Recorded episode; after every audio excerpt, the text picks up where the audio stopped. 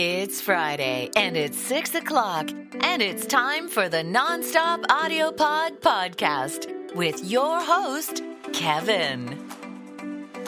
Hi guys, Kevin again. If you'd like to support the show, can you please like and subscribe and share with your friends and family? It will help a lot with the ratings.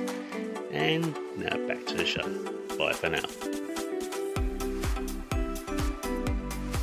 Chapter 6 The Butterfly Farm Mr. Gringle led the way down the hill by a little path so overgrown that it was hardly possible to see it. Halfway down, the little company heard a squealing noise, and then an excited little voice. Toby! Toby! I'm here! Can I come with you? It's Benny and the pigling, said Anne, amused at the little couple making their way excitedly towards them. Timmy ran to Curly and sniffed him all over, still not quite sure that he wasn't some kind of strange puppy. What are you doing up here? said Toby sternly. You know you're not supposed to wander too far from the farm. You'll get lost one of these days, Benny. Curly runned away, said Benny, looking up at his big brother with wide brown eyes. You mean you wanted to find out where I'd gone, so you came after me with Curly, said Toby. Curly runned away. He run fast, said Benny, looking as if he was going to cry. You're a scoundrel, Benny, said Toby. You make that pigling of yours an excuse for getting about all over the place. You wait till Dad hears it. You'll get such a spanking. Well, tail on to us now. We're going to the butterfly farm. And if Curly runs away, let him. I'm tired of that pig. I'll carry him, said Benny, and picked up the little creature in his arms. But he soon had to put him down, for Curly squealed so loudly that Timmy and Binky both leapt round him in great concern. Hmm, well, shall we proceed? asked Mr. Gringle, walking on in front. Quite a party we have today. Are your butterflies afraid of pigs or dogs? asked Benny, trotting beside him. Shall we leave them outside? Don't ask idiotic questions, Benny, said Toby. Then he gave a cry and caught Mr. Gringle's arm. I say, look at that butterfly. Don't you want to catch it? Is it rare? No, said Mr. Gringle rather coldly. It's a meadow brown, very common indeed. Don't they teach you anything at school?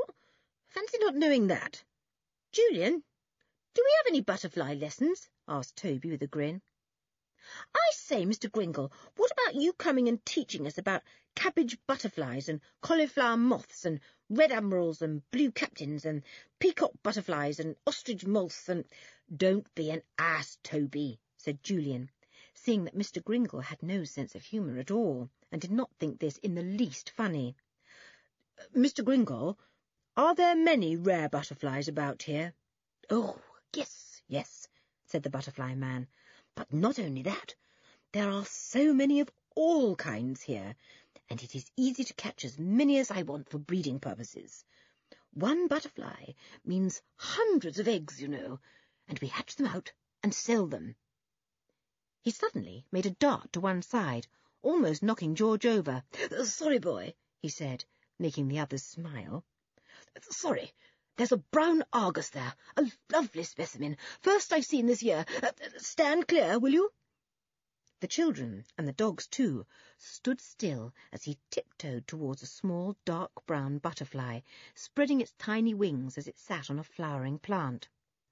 With a swift downward swoop, the net closed over the plant, and in a trice the butterfly man had caught the fluttering insect. He pinched the net inwards and showed the children the tiny creature. There you are, a female brown argus, one of the family of the blue butterflies you see so often in full summer. She'll lay me plenty of eggs, and they'll all hatch into fat little slug-like caterpillars, and... But this isn't a blue butterfly, said Anne, looking through the fine net. It's dark brown, with a row of pretty orange spots along the margins of its wings. All the same, it belongs to the blue butterfly family, said Mr. Gringle. taking it out with the gentlest of fingers and putting it into a tin case slung round his shoulders. It's probably come up from one of those hay meadows down in the valley there. In you go, my little beauty. Mr. Gringle, quick! Here's a most lovely butterfly, called George. It's got greeny black front wings with red spots and lovely red back wings with dark green borders. Oh, quick! I'm sure you want this one. That's not a butterfly, said Dick, who knew a good deal about them. I should think not, said Mr. Gringle, getting his net poised ready to swoop. It's a moth, a lovely little thing. Down went his net, and the pretty little red and green insect fluttered in surprise inside it. But moths don't fly in the daytime, argued George. Only at night. Rubbish, said Mr. Gringle, looking at the moth through the thick lenses of his glasses. What are boys coming to nowadays? In my boyhood, nearly every boy knew that there are night-time and daytime ones as well. But, began George again, and stopped as Mr. Gringle gave her quite a glare. This is a six-spot burnet day flying moth, he said, speaking slowly as if he were addressing a very small child. It loves to fly in the hot sunshine. Please do not argue with me. I don't like ignorance of this sort. George looked rather mutinous, and Dick nudged her. He's right, Fathead, he said in a low voice. You don't know much about moths, so say nothing, George, or he won't let us go with him. I'd like two or three more of these six spots, highly coloured and unusually large. Perhaps you could see if you can find any more, all of you. Everybody began to look here and there, and to shake any little bush or clump of grass they passed. Timmy and Binky were most interested in this, and began a hunt on their own, sniffing and snuffling everywhere, not quite sure what they were looking for, but enjoying it all the same. Mr. Gringle took a long time to get to his butterfly farm, and the children began to wish they hadn't asked to go. There was so much sidestepping to see this and that, so much examining when a specimen was caught, so much talky talk, as Dick whispered to Anne. Do you keep your butterflies and moths in those glass houses? asked Julian. Yes, said Mr. Gringle. Come along. I'll show you what I and my friend Mr. Brent do. He's away today, so you can't meet him. It was certainly a strange place. The cottage looked as if it were about to fall down at any moment. Two of the windows were broken, and some tiles had fallen off the roof. But the glass houses were in good repair, and the glass panes were perfectly clean. Evidently, the butterfly men thought more of their butterflies and moths than they did of themselves. Do you live here all alone with Mr. Brent, your friend? asked Dick curiously, thinking that it must be a strange and lonely life. Oh, no, old Mrs. Janes lives here too, said Mr. Gringle, and sometimes her son comes to do my small repairs and to clean all the glass of the butterfly houses. There's the old lady, look. She can't bear insects of any sort, so she never comes into the glass houses. An old woman, looking exactly like a witch, peered out at them through a window in the cottage. Anne was quite scared to see her. Toby grinned. She's quite harmless, he said to Anne. Our cook knows her because she often comes to us for eggs and milk. She's got no teeth at all, so she mutters and mumbles, and that makes her seem more like a witch than ever. I don't much like the look of her, said Anne, going thankfully into the first of the butterfly houses. Oh, what a lot of butterflies! There certainly were. Hundreds were flying about loose, and many others were in little compartments, either by themselves or with another butterfly to match. The children saw that many bushes and plants were growing in the glass house, and on some of them were placed long sleeves made of muslin tied in at each end. What's in these long sleeves of fine muslin? asked Dick. Oh, I see. They're full of caterpillars. My word, how they are eating, too.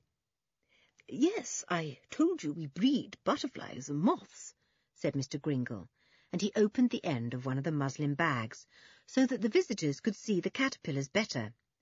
These are the caterpillars of one kind of butterfly. They feed on this particular plant. The children gazed at scores of green caterpillars marked with red and yellow spots, all eating greedily on the leaves of the twig enclosed there. Mr. Gringle undid another of the muslin bags and showed them some huge caterpillars, each of them green, with purple stripes on the side and a curious black horn on the tail end. Privet hawk moth caterpillars, said Mr. Gringle, and Julian and Dick nodded. They knew these big green caterpillars quite well. Why is the moth called privet hawk? Asked Anne. There are so many different hawk moths I know. I've often wondered why they are all called hawk. Mr. Gringle beamed at Anne, evidently thinking that this was quite an intelligent question. Haven't you ever seen a hawk moth flying? he said. No? Well, it flies very strongly indeed. Oh, a most striking flight, like the flight of the bird called a hawk, you know. You're not feeding the caterpillars on privet, though, said George. But you said they were privet hawks. There isn't any privet growing near here, said Mr. Gringle, so I give them elder. This is an elder bush which I planted in the glass house. They like it just as much. The butterfly farm was certainly interesting, and the children wandered about the glass house, watching caterpillars of all kinds, admiring the lovely specimens of butterflies, and marvelling at the collection of curious-shaped chrysalids and cocoons that Mr. Gringle kept carefully in boxes, waiting for the perfect insect, moth or butterfly, to emerge. Like magic, he said in an awed voice, his eyes shining behind his glasses. Sometimes, you know, I feel like a magician myself, and my butterfly net is a wand. The children felt rather uncomfortable as he said this, waving his butterfly net to and fro like a wand. He really was rather an odd person. It's terribly hot in here, said Julian suddenly. Let's get into the fresh air. I've had enough. Goodbye, Mr. Gringle, and thank you. Out they all went, and drew in deep breaths of fresh air. And then they heard a croaking voice behind them. Get out of there, said the voice. Get out! Chapter 7 Mrs. Janes, a Spider, and a Pool Timmy growled, and so did Binky. The children swung round and saw the old witch-like woman standing there, her wispy grey hair hanging over her face. "'What's the matter, Mrs. Uh, Mrs. Janes?' said Julian, fortunately remembering the name Mr. Gringle had told them. "'We're not doing any harm.' "'My son doesn't like strangers here,' said Mrs. Janes, mumbling so much that the children could hardly understand what she was saying. "'But this place belongs to Mr. Gringle, surely, and his friend,' said Dick, puzzled. "'I tell you my son doesn't like strangers here,' mumbled the old woman again, and shook her fist at them. Timmy didn't like this and growled. She at once pointed her finger at him and muttered a long string of strange-sounding words so that Anne shrank back afraid. Really, Mrs. Janes did look exactly like a witch, and sounded like one too. Timmy acted strangely. He put his tail down, stopped growling, and crept close to George. She was most astonished. It looks as if she's trying to put a spell on old Tim, said Dick, half laughing. But that was too much for Anne and George. Taking Timmy by the collar, George rushed off quickly with Anne following. The boys laughed. Binky ran after Timmy, and Toby spoke boldly to the funny old woman. Your son isn't even here, so what business is it of his to tell you to give orders to visitors? Tears suddenly began to pour down the old woman's face, and she wrung her bony hands together. He'll hit me, she wept. He'll twist my arm. Go away. Do go away. If he comes, he'll chase you off. He's a bad man, my son. She's mad, poor old thing, said Toby, feeling sorry for old Mrs. Janes. Our cook often says so, though she's harmless enough. Her son's not too bad. He's quite handy at repairs, and we used to have him come to the farm to mend roofs and things like that. But he's not so good as he used to be. Come on, let's go. Mr. Gringle's a bit peculiar too, isn't he? They went off after the two girls, Toby still feeling uncomfortable and distressed. What's Mr. Gringle's friend like, the one who helps him? Julian asked. I don't know. I've never seen him, said Toby. He's away mostly doing the business side, I think, selling specimens of eggs, caterpillars, and so on. And the perfect moths and butterflies, too, of course. I'd like to see that butterfly house again, but Mr. Gringle gets on my nerves, said Dick. Those brilliant eyes behind those thick glasses. You'd think that if they were as bright and piercing as that, he wouldn't need to wear any glasses at all. Hey, George! Anne! shouted Julian. Wait for us! We're just coming! They caught up with the girls, and Julian grinned at George. You thought old Timmy was going to be changed into a black beetle or something, didn't you? he said. No, of course not, said George, going red. I just didn't like her very much, pointing her finger like that at Timmy. No wonder he growled. You didn't hear what she said about her son, said Dick. She began to cry like anything after you'd gone, and say that her son would beat her and twist her arm if we didn't go, and he's not even there. She's mad, said George. I don't want to go there again. What are we going to do now? Go up to our camping place and have our lunch, said Julian promptly. Come with us, Toby, or have you got jobs to do at the farm? No, I've done them all, said Toby. I'd love to have a meal with you up on the hill. It wasn't very long before they were back at their camping place. Everything was as they had left it. Anoraks neatly under the gorse bush, with the rugs and other little things, and the food in Anne's larder waiting for them.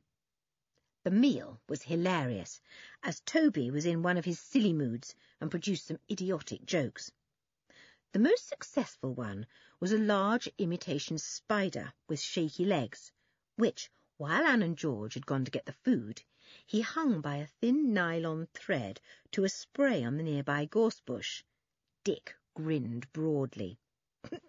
Wait till Anne sees that, he said. George always says she doesn't mind spiders, but a big one like that is distinctly creepy. It certainly was. Anne didn't spot it until she was eating her strawberries, covered with some of the cream that Toby's mother had generously sent. Then she suddenly spied it, shaking slightly in the breeze, hanging by its thread just over George's head. Ooh! she squealed. Oh, George, be careful! There's a monster spider just over your head. What? Is George scared of spiders? cried Toby at once. Just like a girl. George glared at him. I don't mind them at all, she said coldly. George, do move, cried Anne, upsetting her strawberries in her anxiety. It's almost on your head, I tell you. Its legs are wobbling as if they're going to settle on your hair. George, it's an enormous one. It might even be one of those foreign things, a tarantula or something. The wind blew a little just then, and the spider moved about on the thread most realistically. Even Dick was glad it wasn't alive. George couldn't resist looking up, pretending to be quite unmoved. But when she saw the enormous creature just above her, she shot straight out of her place and landed on Toby's legs, making him spill his strawberries and cream. Now, now, Georgina, said the annoying Toby, picking up his strawberries, you said you didn't mind spiders. I'll remove it for you, and you can go back to your place. No, no, don't touch it! Ah! cried Anne. But Toby, putting on a very brave face, leaned over and neatly took the spider off the gorse bush, still swinging by its thread. He swung it near to Anne, who scrambled up at once. Then he made it walk over Dick's knee, and Timmy came to investigate at once. Binky came too, and snapped at it, breaking the nylon thread that held it. Ass! said Toby, giving him a smack. My beautiful spider, my spinner of webs, my tame catcher of flies. What? Is it a tame one? said Anne in horror. Hmm, more or less, said Toby, and put it carefully into his pocket, grinning all over his round face. That's enough, Toby, said Julian. Joke's finished. George stared at Toby, her face growing crimson. A joke? A joke? You wait till I pay you back, Toby. I don't call that a joke. I call it a mean trick. You knew Anne hated spiders. Um, let's change the subject, said Dick hastily. What are we going to do this afternoon? I know what I'd like to do, said Julian longingly. I'd like a bathe. It's so jolly hot. If we were at Kirrin, I'd be in the sea all afternoon. I wish we were at Kirrin, said George sulkily. Well, if you really do want to bathe, I can take you to a pool, said Toby, anxious to get into everyone's good books again. A pool? Where? said Dick eagerly. Well, see that airfield down there? said Toby, pointing. And see this spring here, where you get your water? It goes on and on running down the hill, joins two or three more little rivulets, and ends in a smashing pool not far from the airfield. Cold as ice it is, too. I've often bathed there. It sounds jolly good, said Julian, pleased. Well, we can't bathe immediately after a meal. We'll do the washing up and put the rest of the food away. Then we'll sit here and have a bit of a rest, and then go and find this pool. Everyone agreed to this, and they all set to work. The girls hurried off to the little spring. If Toby has any more idiotic tricks like that, I'll play a few on him, said George. In fact, I've a good mind to pull him under in the pool. He's all right, George, said Anne. He's just like that at school, Dick says. He must drive the masters mad. They soon joined the boys and had a short rest, while Timmy and Binky went off amiably together to do a little hunting, sniffing down holes and under bushes, looking very serious indeed. They came back immediately George whistled. We're going, Timmy, said George. Here's your swimsuit, Dick, and yours, Julian. Good thing we brought them with us. What about you, Toby? You haven't a swimsuit with you, said Julian. We have to pass fairly near the farm, said Toby. I'll leave you when we're near there and get mine. It won't take more than five minutes if I run all the way back. They set off down the hill towards the airfield. Except for the plane they had heard that morning, they had heard and seen none. It seemed a very quiet airfield. Wait till they start experimenting with the new fighter planes my cousin told me about, said Toby. You'll hear a noise then. They're so fast, they break the sound barrier every time they go up. Would your cousin let us look over the airfield one day? asked Julian. I'd like to do that. Look, isn't that your farm, Toby? We've got here jolly quickly, but it's all downhill, of course. Yes, said Toby. Come on, Binky, race you home and back. Shan't be long, Julian. Keep straight ahead and walk towards that big pine tree you can see in the distance. I'll be with you by the time you're there. He raced off at top speed, while the others went on slowly towards the pine trees in the distance. It would be heavenly to bathe in a cool pool. Toby was certainly a fast runner. Just before they reached the pine tree, he came up behind them, his swimsuit over his shoulder, so out of breath that he could hardly speak. It's, it's over there, he panted. Look, the pool. And sure enough, there was the pool, deep blue, cool and smooth as glass. Trees surrounded it on one side, and heather grew right down to the edge. The five children went towards it gladly, but suddenly they came to a big notice nailed to a tree. Keep out. Danger. Crown property. I say, what does that mean? said Dick in dismay. We can't bathe after all. Oh, take no notice of that, said Toby. It doesn't mean a thing. But it did, as they were very soon to find out. Chapter 8 A Spot of Trouble What do you mean by saying that the notice doesn't mean a thing? said Julian. Why put it up then? Oh, there are notices like that all round the airfield, said Toby airily. Telling you to keep out, there's danger. But there isn't. Only aeroplanes are here, no guns, no bombs, nothing. It's a jolly lonely place, too, tucked away at the foot of this hill.